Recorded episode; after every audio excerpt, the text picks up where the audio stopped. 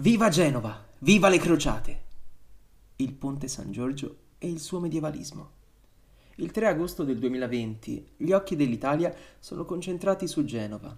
Dopo 720 giorni dal crollo del ponte Morandi del 14 agosto 2018, il capoluogo ligure inaugura il suo nuovo gioiello, costruito sul progetto del celebre architetto Renzo Piano.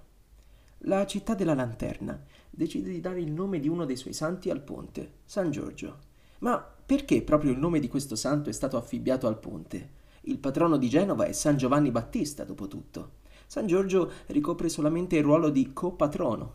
Ebbene, per ricercare il legame tra il santo e Genova dobbiamo risalire al Medioevo. La città marinara assunse come vessillo la bandiera del santo, che consiste in una croce rossa in campo bianco. Già in uso nel 1096 è nel 1098 che trova il suo fulgido splendore. Le truppe crociate, in cui spiccavano gli inglesi, stavano combattendo una furiosa battaglia ad Antiochia, nell'attuale Turchia. Quando sembrava che i crociati stessero per perdere, ecco arrivare i genovesi in soccorso, sventolando la bandiera di San Giorgio. Alla fine le truppe cristiane riuscirono ad espugnare Antiochia. Da quel momento il nome di San Giorgio e dei genovesi fu temuto ovunque.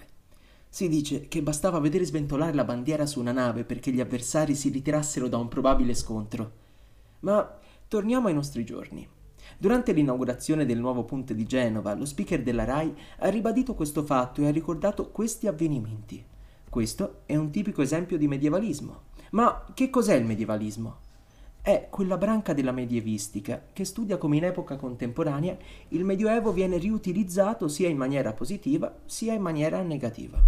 Nel dare il nome di San Giorgio al nuovo ponte, si è voluto ribadire il legame che il santo ha con la città di Genova, un legame che risale a quando si dimostrò utile contro il cattivo Islam, sostenendo i liberatori della Terra Santa.